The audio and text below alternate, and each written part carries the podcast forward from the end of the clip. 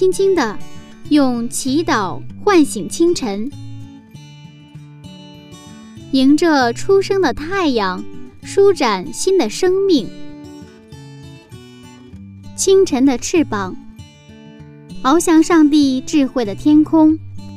每一个第一时间，我们和您一起从新出发。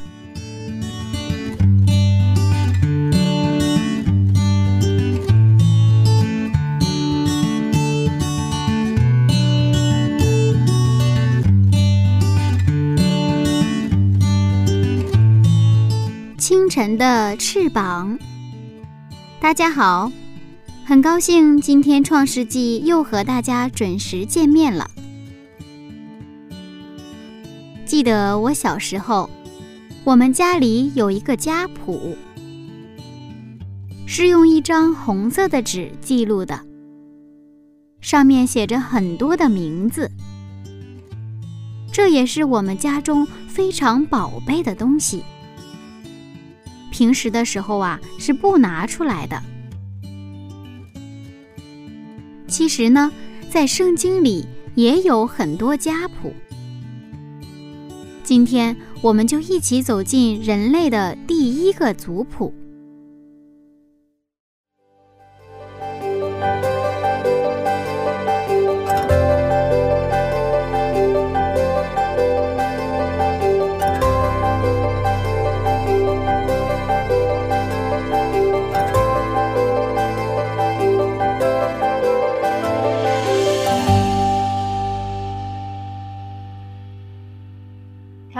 好，你好，朴老师。其实我自己在读《创世纪》的时候，我特别不喜欢读这个族谱。是啊，我大概二十多年前吧，嗯，那时候也来到教会，当时也在教会里开始服侍。当时我带一些青年人一起来去读圣经的时候，每当遇到族谱的时候就跳过去。有两个 情况情况跳过去，一个是族谱，嗯，因为在旧约当中族谱很多。另外一个情况是那个列位记啊，那个祭祀啊，就这些 这些 都跳过去，就是说简单一句话，这是族谱啊，然后跳过去。啊，这是这个圣所里的这个祭祀制度，咱们跳过去不读了，因为读那个的话，当时觉得非常的乏味，是的，非常的，而且那列里边名字啊，它也不像中国人的名字哈，嗯。嗯，就是你也记也记不住啊，你也不知道他这个名字意思，所以没意思。但是呢，这个后来随着在教会里的这种生活时间越来越长哈，我们对圣经的越来越熟悉啊，原来圣经放到族谱是有它的理由的，嗯，因为它都是通过这些族谱，这个他的把上帝怎么在在地上通过怎样的一个脉络是吧？弥赛亚，嗯，把弥赛亚就是来到这个地上。呃，所以他所有的这个关心都是说，以赛亚通过一个什么样的一个途径过来，是吧？嗯。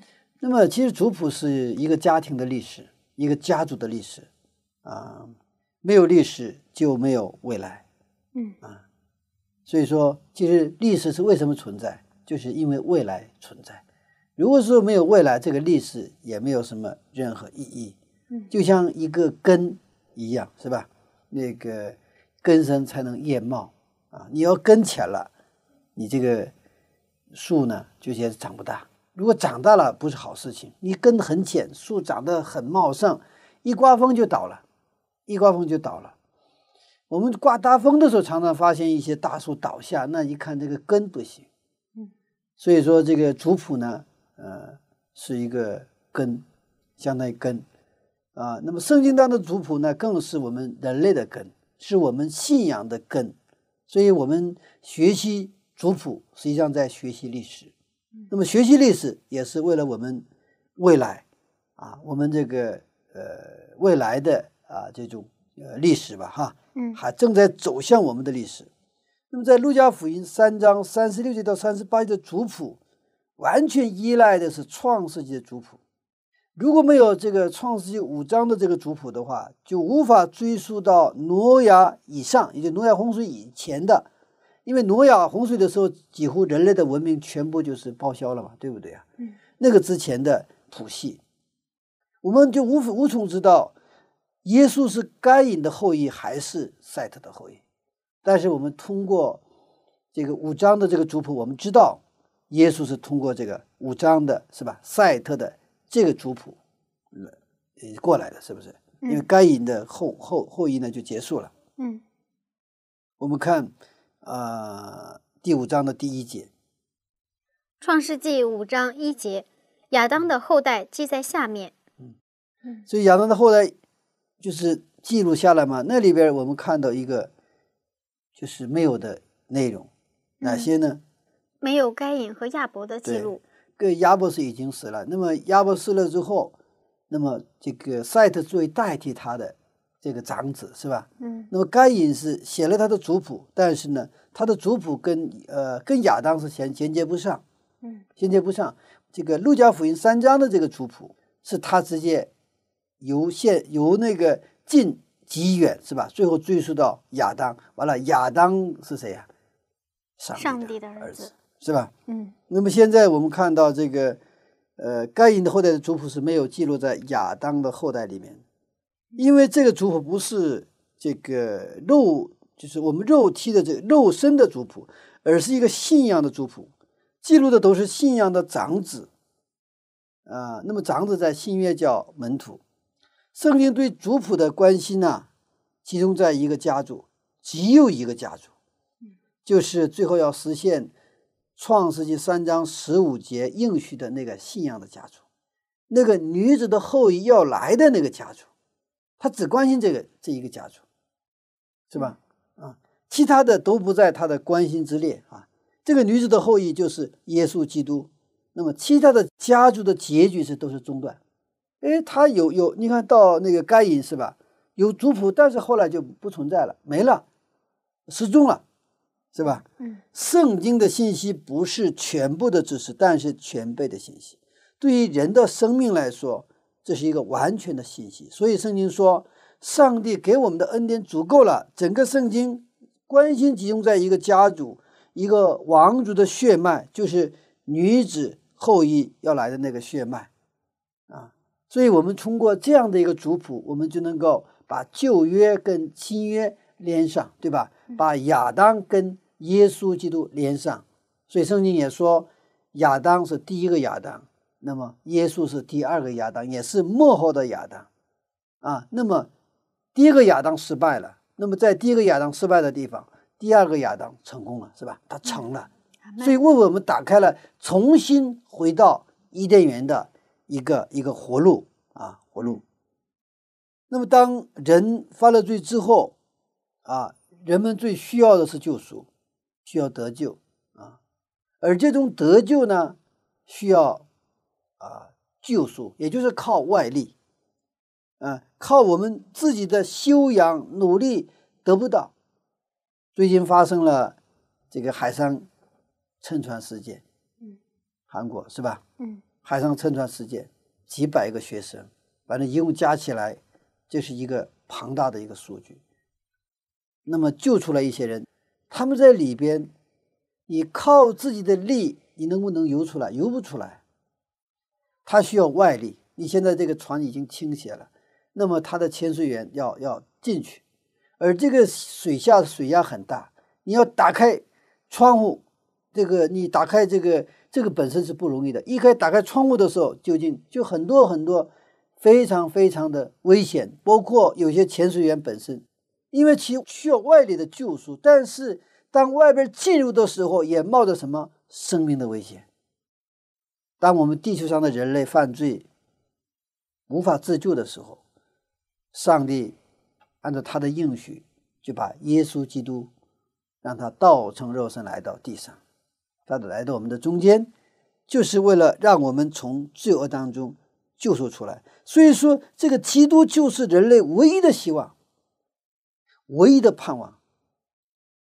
摩西在记录族谱的时候，关心的也是这个救赎，因为摩西杀了人，在旷野做逃犯，他盼望的是以色列民族生在生灵涂炭的埃及中走出来，他的整个以色列民族得救，因为在埃及永远不会有自由，他们必须从埃及必须走出来，创世纪五章的族谱让我们看到人类的根源，也看到这个历史的走向。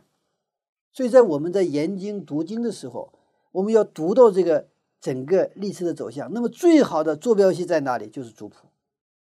那么通过族谱，通过这个它这个长子系统的延续，哈，我们看从啊这个这个家族，后来到了这个亚伯拉罕的时候，到了部族，对吧？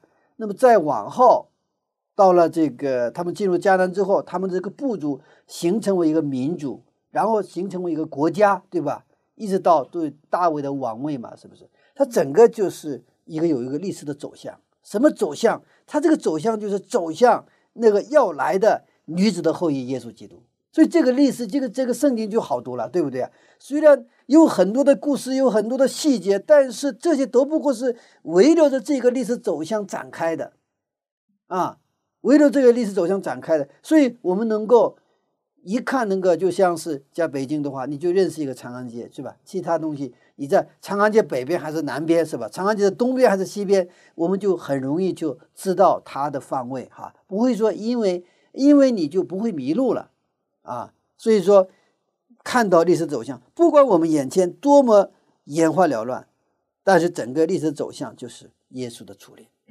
那么现在的话，就是耶稣的福临，这就是我们在读到。单一的启示录的时候，我们看到整个历史的走向，现在走向哪里啊？耶稣基督快来了，是吧？所以说，你想迎接耶稣基督，你必须在这个历史走向当中。如果你不在这个走向当中，不一条这个路上的话，你遇不到这个耶稣基督。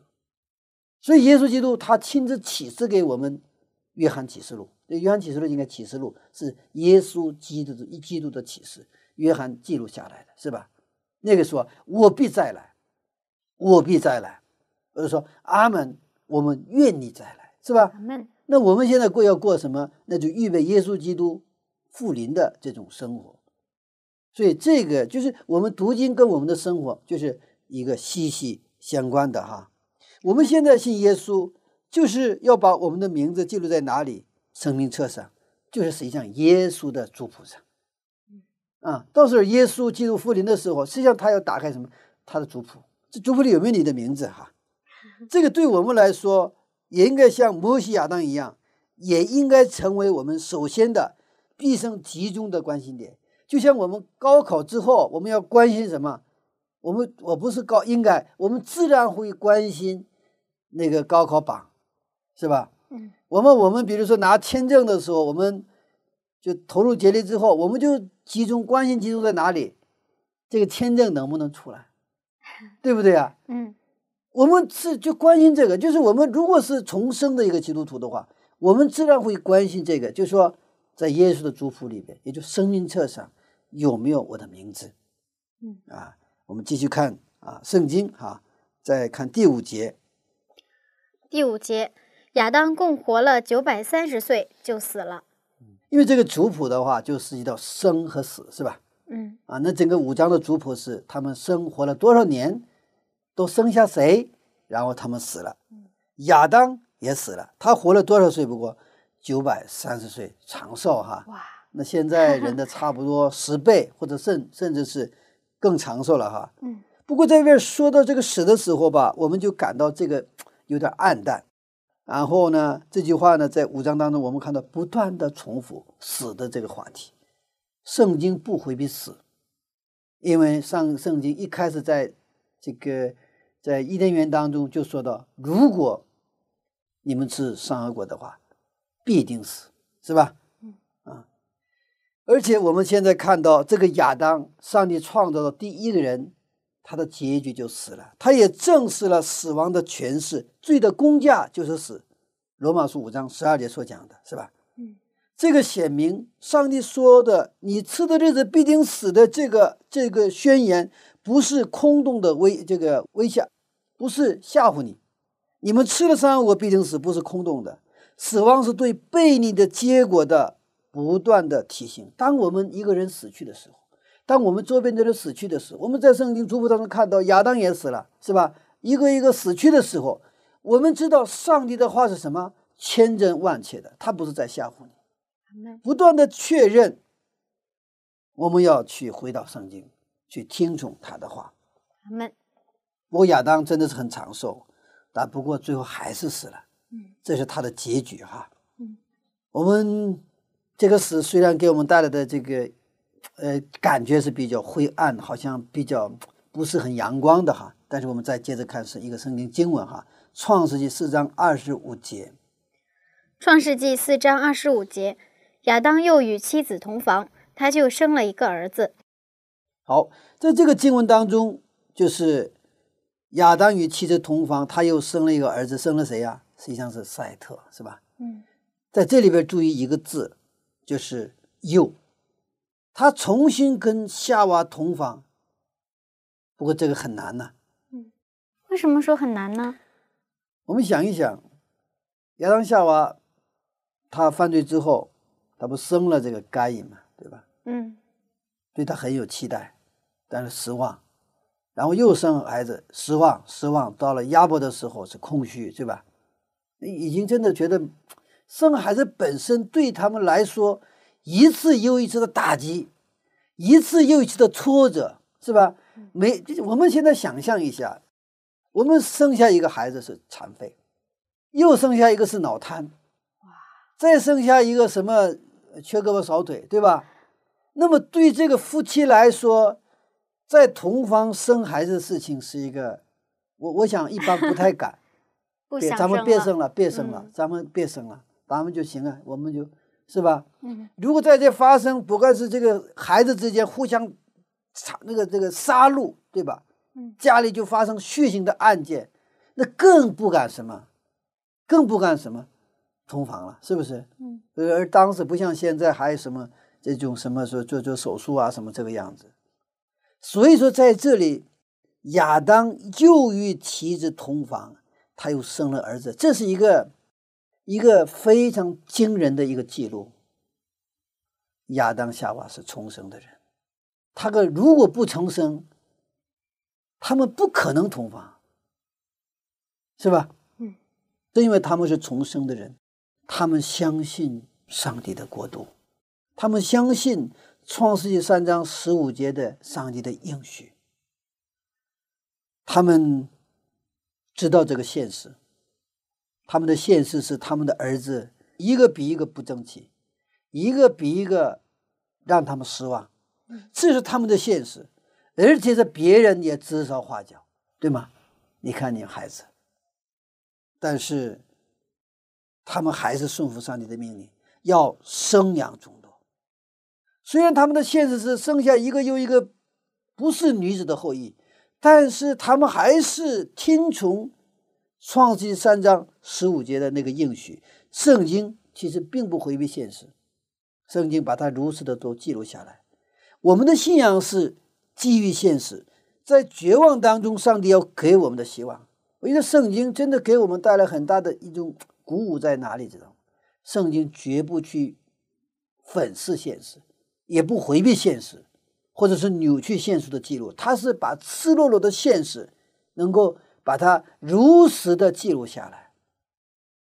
亚当，上帝所创造的这个第一个家庭，它是一个羞辱、什么痛苦、悲伤的一个家庭。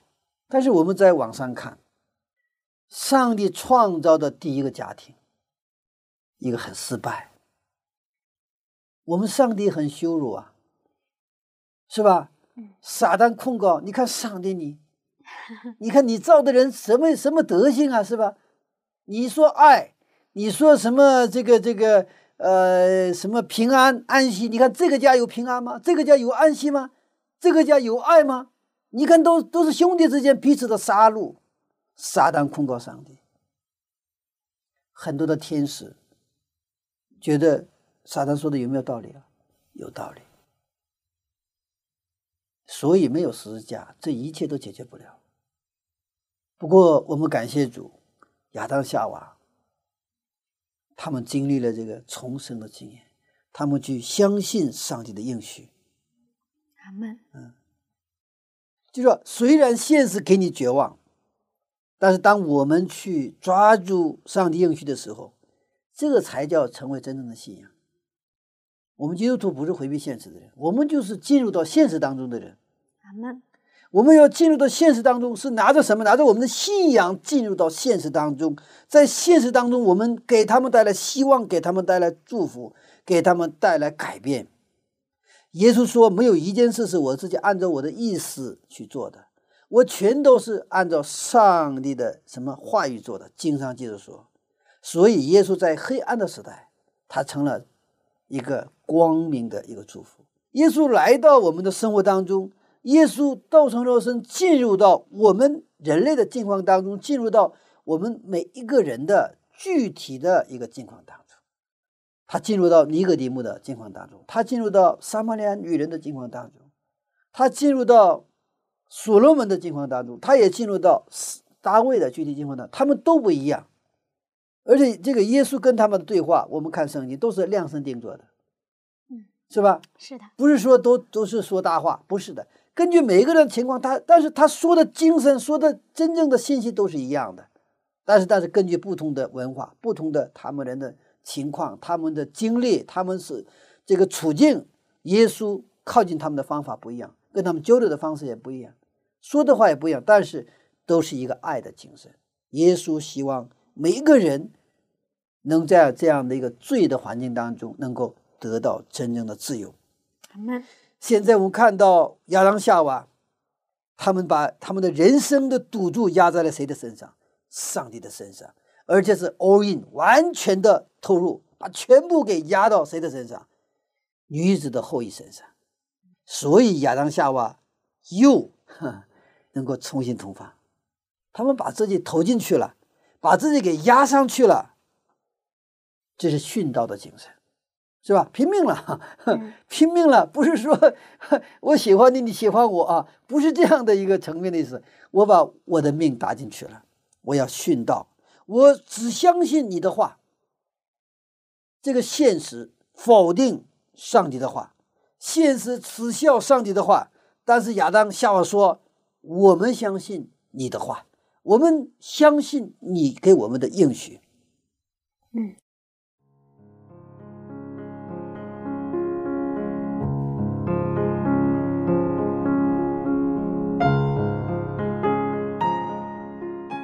原来圣经是这样真实的一本书啊！真实的记录着成功、失败、希望和绝望。各位听众朋友，也许您正在面临着绝望的事情，那么您有没有勇气和信心，像亚当和夏娃一样？将自己堵在上帝的话语之上呢？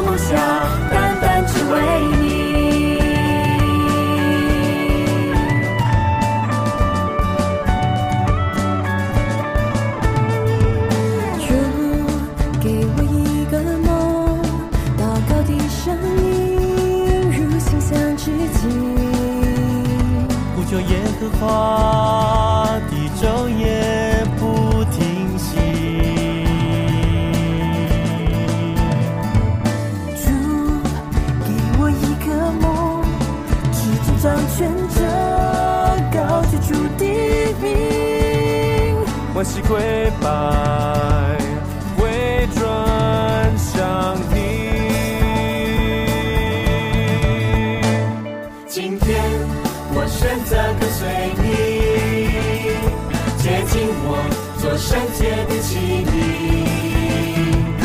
面对困难也不气馁，年少此时你手举也是你。今天我选择跟随你，只愿你荣耀充满着地。内心发誓不可测度，只为你。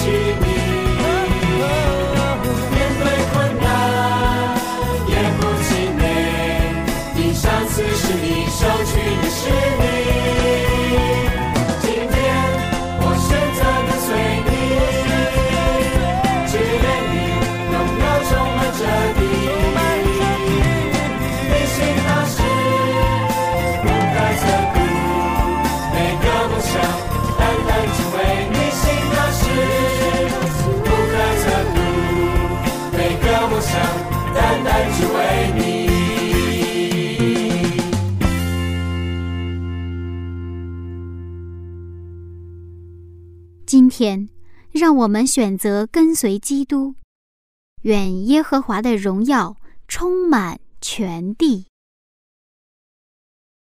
好了，音乐过后，我们继续开始吧。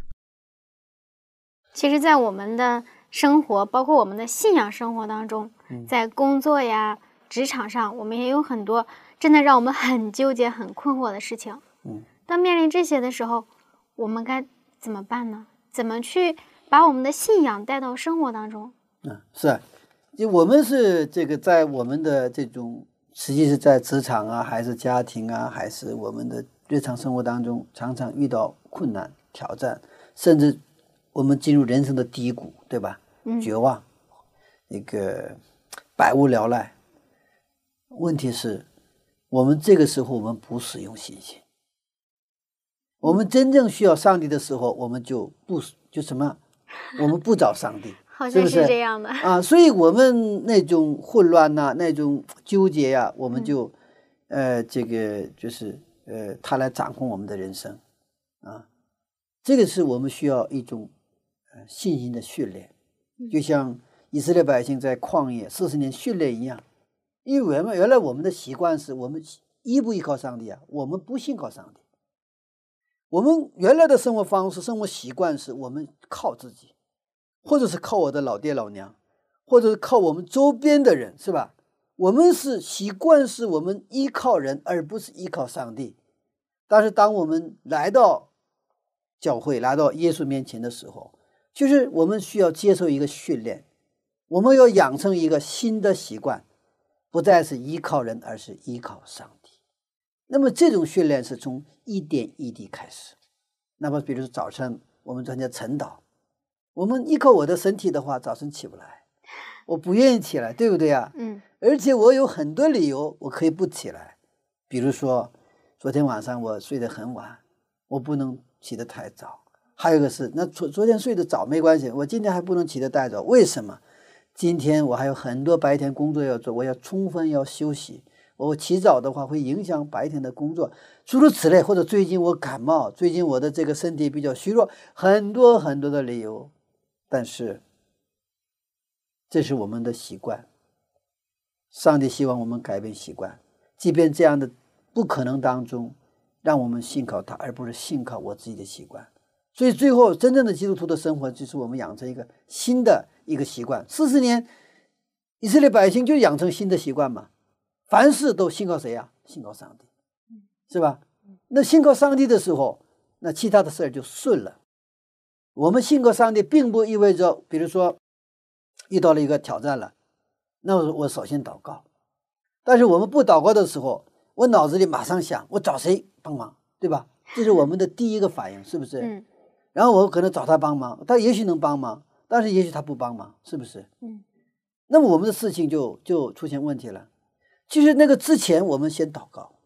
我是我我是经常有这种啊经历哈，呃，其实因为我也是在社会里工作了很长时间，我有有各种各样经历是吧？因为就是当我看到面对一个事情的时候，我马上就有反应，诶我觉得一个应该怎么处理。但是呢，啊，现在呢，就是我就是还是先跪在上帝面前，我祷告，上帝啊，现在发生了这样的一个情况，有这样的一个事情，上帝呀、我想知道你的旨意。上帝，你让我怎么做？我现在需要智慧。在我看来，这个事儿应该这样这么处理。但是上帝，你说这应该怎么处理？这个绝对需要。嗯嗯，那么有的时候是我祷告之后，还是，呃，比如说原来啊这个事情我应该找呃 A、B、C 三个人，对吧？那我祷告之后还是 A、B、C，但有的时候我祷告之后这个就发生改变，不是 A、B、C，可能是 C、D、F，不一样的。所以，在我个人的经历当中，你祷告和不祷告完全不一样。还有一个，我祷告之后，我这个事情做成了，我感恩，我有我我有见证，是上帝帮助了我，他应允了我的祷告，对不对啊？如果我不祷告，然后去做，把这事儿做成了，做得很漂亮，那谁的荣耀？我的荣耀。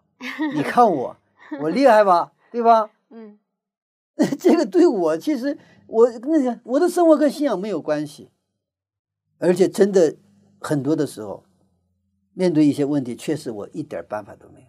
我祷告的时候，真的我常常发现上帝给我智慧，而这种智慧所带来的东西是我根本想不到的一种情况，嗯就是我做梦都想不到还有有这种方法去能够解决这个问题，所以我是非常喜欢，即便是很简单的事情，我也愿意去跟上帝祷告。上帝，我愿意啊，让你进入到我这个事情当中。虽然这个是很简单，没有你我也能做，但是 上帝，我愿意跟你一起做，你来帮助我。所以这种，当我们这种信仰成为习惯的时候，上帝会让你不断的成长，嗯，不断的成长。那么以后会不会遇到问题？还会遇到问题，甚至会遇到更大的问题。但是我们心里有底气，为啥？虽然这个问题很严重，我甚至不知道他会怎么怎么一个方向走，但是我有上帝，我对结局我不担心，知道吗？过程会有很多的一些一些挑战，但对结局我不担心，因为这个结局上帝知道。我现在是尽其所能，我全力以赴做，对不对啊？那个结局也许是我希望的结局，也许是我不希望的结局，但是我相信上帝，上帝啊，即便出现了我不希望的结局，但是我也相信你给我给我的结局是最好的结局。阿门。啊，所以这种信仰生活的话，就是跟我们的信仰的理论，跟我们的生活就能结合起来。就是我刚才说的，这样的出现你不希望的结局哈，那这个结局会带来一个新的一个结局。我常常有这种经验哈，因为时间关系，我会去就是没法具体的讲这些呃具体的一些好多故事哈。诶，这个事儿眼前看来这个不理想，不是我希望的，但是在你往后生活，再过也许一年两年，甚至十年之后，你会拍你的桌子，拍案惊奇。哦，上帝那个时候没有给我一个我希望的结局，是原来是为了另外一个结局。感谢上帝，赞美上帝。阿门。所以这个啊，信仰的生活是什么呢？其实非常非常啊带劲。为什么？我们其实没有信仰的时候啊，说老实话，只有过二十多岁，你已经知道人生的结局，不过是结婚生子，然后这样退休死了，就这个很简单，不像过去很神秘。人生知道吗？现在过去结婚也是很神秘的，现在结婚也不神秘了。谈恋爱也不神秘了，现在通过电影啊、小说，现在已经看太多的这些，一点不神秘了。那过去很神秘的，知道吗？现在什么都是敞开的、赤裸的，没有什么隐藏的。但是当我们跟上帝同行的时候，我们能够期待我们根本没有想过、眼睛没有见过、听都没听过、你做梦都没有做梦过的那些一个新的未来在等待着你。所以这个时候，我们不断有这个判案惊奇。所以，我们别说是天国了，我们在地上生活的这段时间，也是充满活力，充满每一天都是在耶稣基督里，我们都是过一种新的生活。好，我们继续看哈，第四节哈。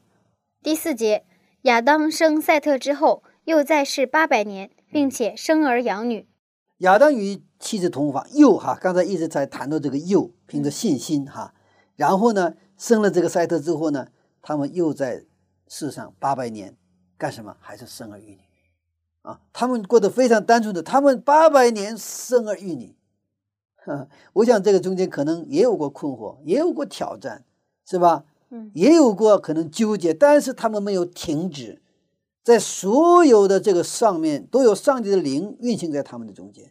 他们做的就是顺服上帝的作为，对上帝的旨意说阿门阿门。这个八百年就是生儿育女，看到米赛亚，看到女子的后裔，就是他们的希望。亚当虽然死了，但是他得到了永生的应许和盼望。我们一开始看到亚当的死的时候，可能是灰色的，但是现在连贯下来，他们的人生看到的是希望，是绿色的。我们再看这个第二节，第二节，并且造男造女，在他们被造的日子，上帝赐福给他们，称他们为人啊，称他们为人，and called their name Adam，就是亚当。这个人呢，就是他英文圣经就是亚当，嗯，知道吧？所以说这个人的称呼就是亚当啊。我们说人，你像个人，你像个亚当。什么亚当？就是犯罪之前的那个亚当，就是伊甸园里上帝创造的那个亚当，按照上帝的形象造的那个亚当叫人。所以圣经的故事从这个角度去谈的话，上帝创造了人，但是因为罪人不像人，耶稣来了就让人像人，就是这样子。根据这个圣经就几句话，我们能穿下来。所以我们是要恢复上帝的形象，实际上我们要。成为一个像人的人，我比较喜欢人要有人味儿哈。现在这人越来越没有味道了，是吧？嗯，亚当活到一百三十岁的时候，生下一个儿子，这形象样式和自己相似，就是赛特嘛，是吧？就是形象。摩西记录的时候，有一个特别关心的问题，就是上帝的形象。嗯，这个赛提斯就是实际上有谁的形象？亚当的形象。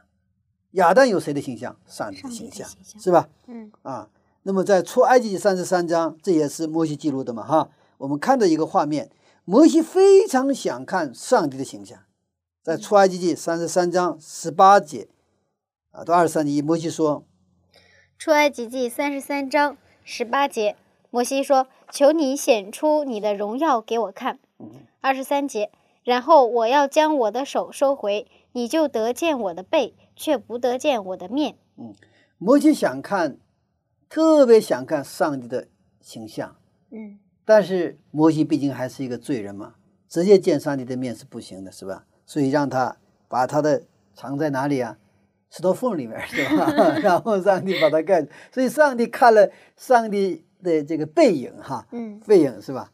我们继续看这个，呃，这个出埃及记三十四章六节，他实际上上帝呢，呃，其实给他展示的形象是后来是用语言来把他的品格给展现出来，不是我们的肉眼看到的那种形象，而是他的品格。我们看三十四章的六节，出埃及记三十四章六节，耶和华在他面前宣告说：“耶和华，耶和华是有怜悯、有恩典的上帝，不轻易发怒，并有丰盛的慈爱和诚实。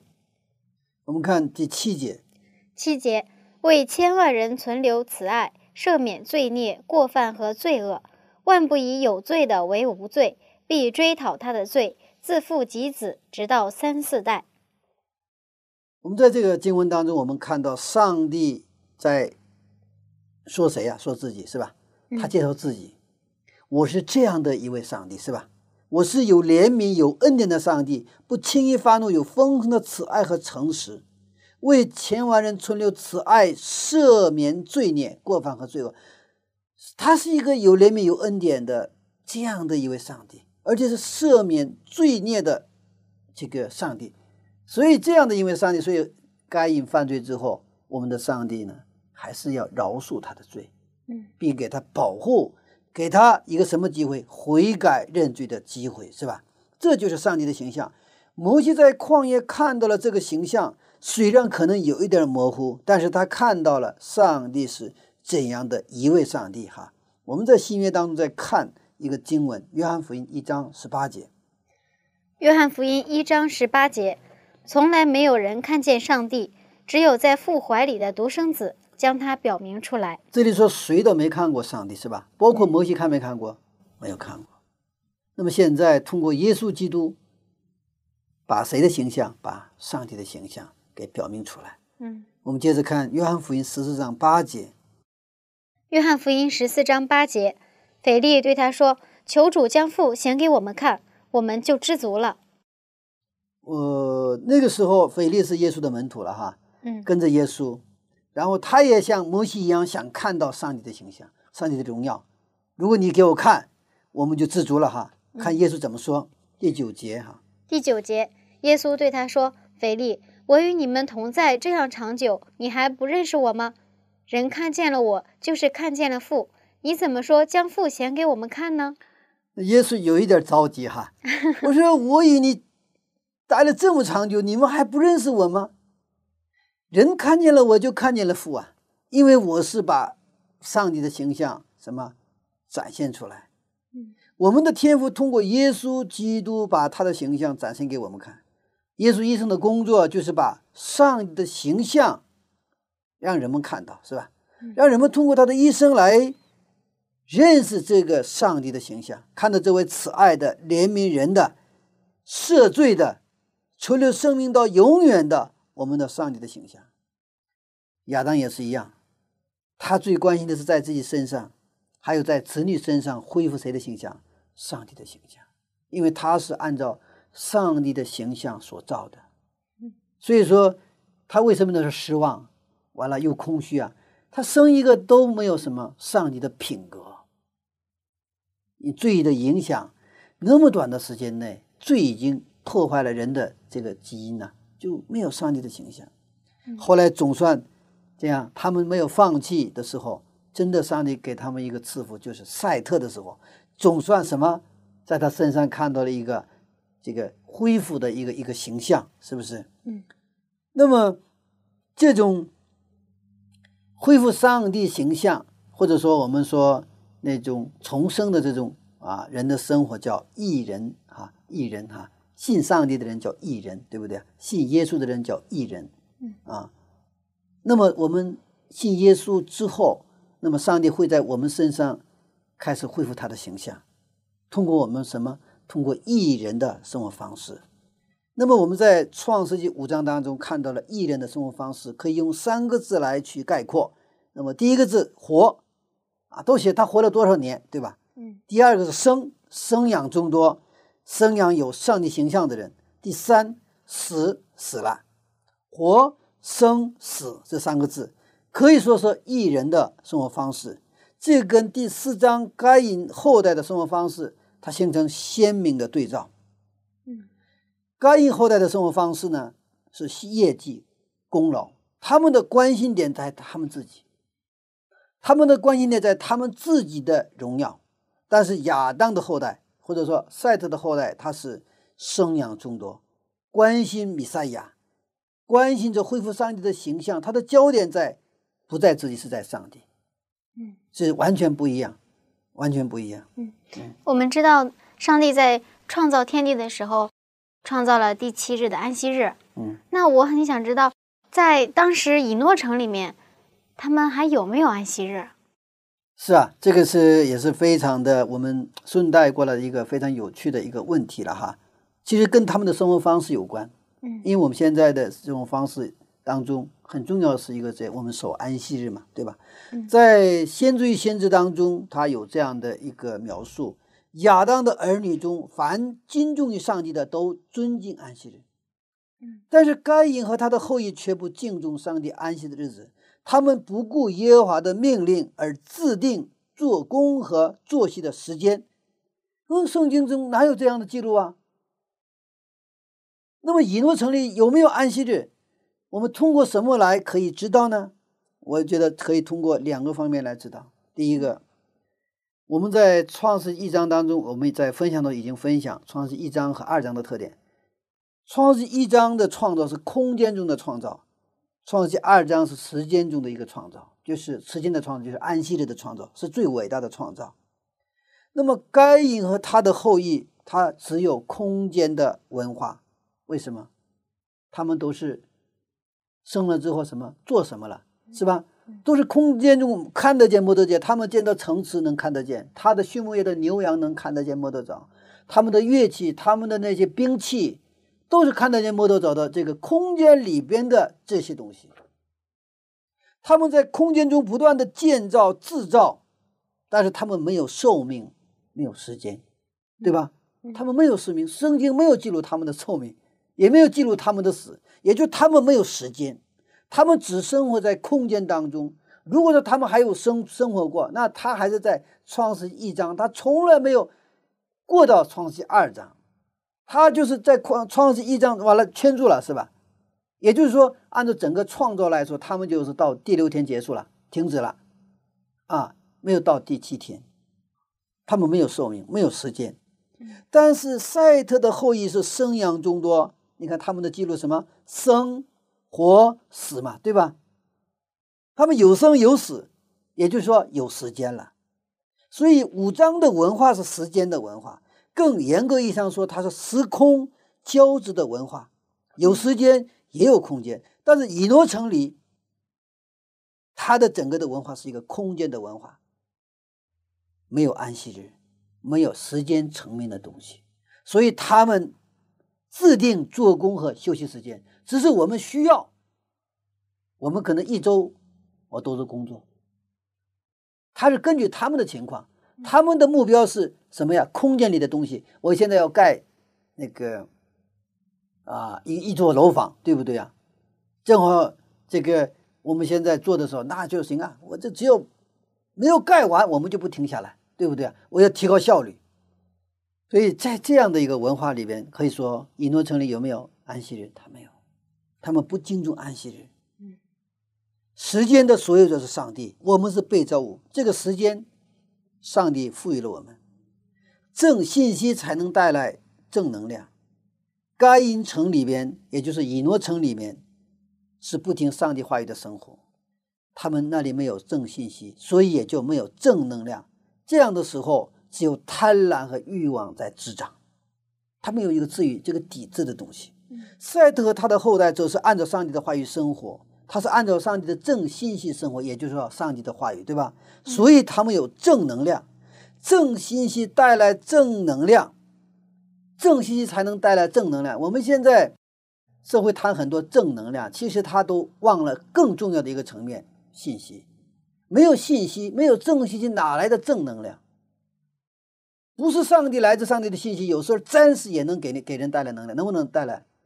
咖啡也能给人临时的振作一下，对吧？巧克力都可以啊。信息也是一样。所以说，我们要谈到正信息，才能带来正能量，正能量才能带来正形象，因为能量就造就一个形象嘛。这个正形象就是上帝的形象。嗯，我们今天的这个族谱就是时空的历史，时间和空间的这个族谱就是一个希望的接力赛，也是信心的接力赛。让我们在今天也进入到这个希望的接力赛当中，不是族谱到我这里停止了，而是往下传。当我死的时候，想一下，我一生留下了什么？我是不是留下了耶稣的形象？是不是把这个形象留给了下一代？如果留下了，上帝对我的评价，对我们的评价一定是好甚好。阿门。在这个美好的早上。在这个上帝赐给我们的美好的时间里，让我们再一次把这些献上，紧紧抓住上帝的应许，就像亚当夏娃一样。阿门。这样看来，一个看似非常枯燥的族谱，变成了充满希望的、迈着很轻快节奏的一个族谱。是的，是的，是的。圣经，特别是这个创世纪，是非常有意思的。是的。好，谢谢牧师的分享。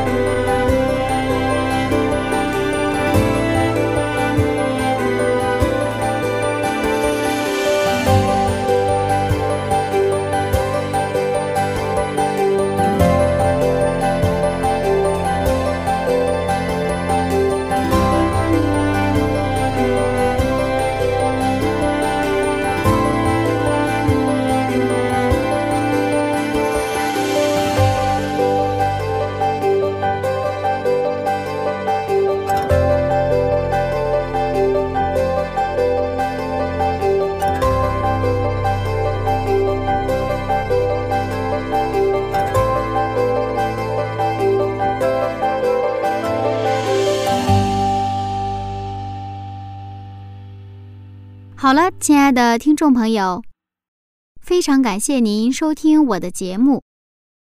希望您在这个节目当中能够得到收获。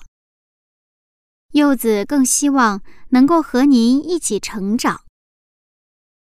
那如果您对我的节目有什么意见和建议的话，欢迎您写信和我取得联络。如果您对分享的内容很有感动，您也可以写信来告诉我，让柚子和您一起分享您的心情。那今天的节目就先到这里了，期待下一次和您见面，拜拜。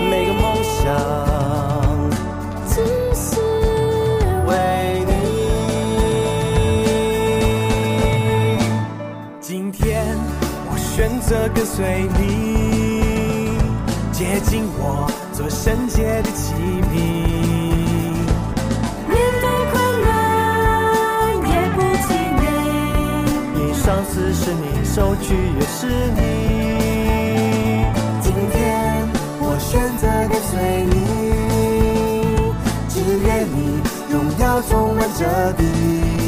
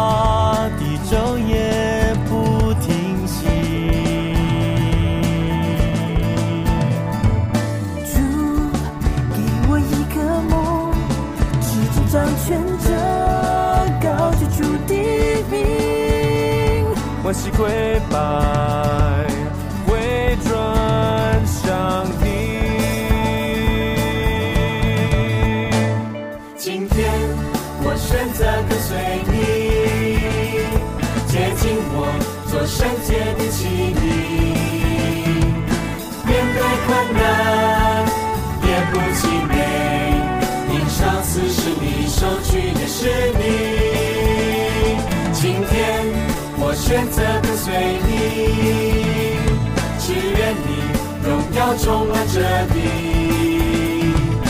你心大事不可测度。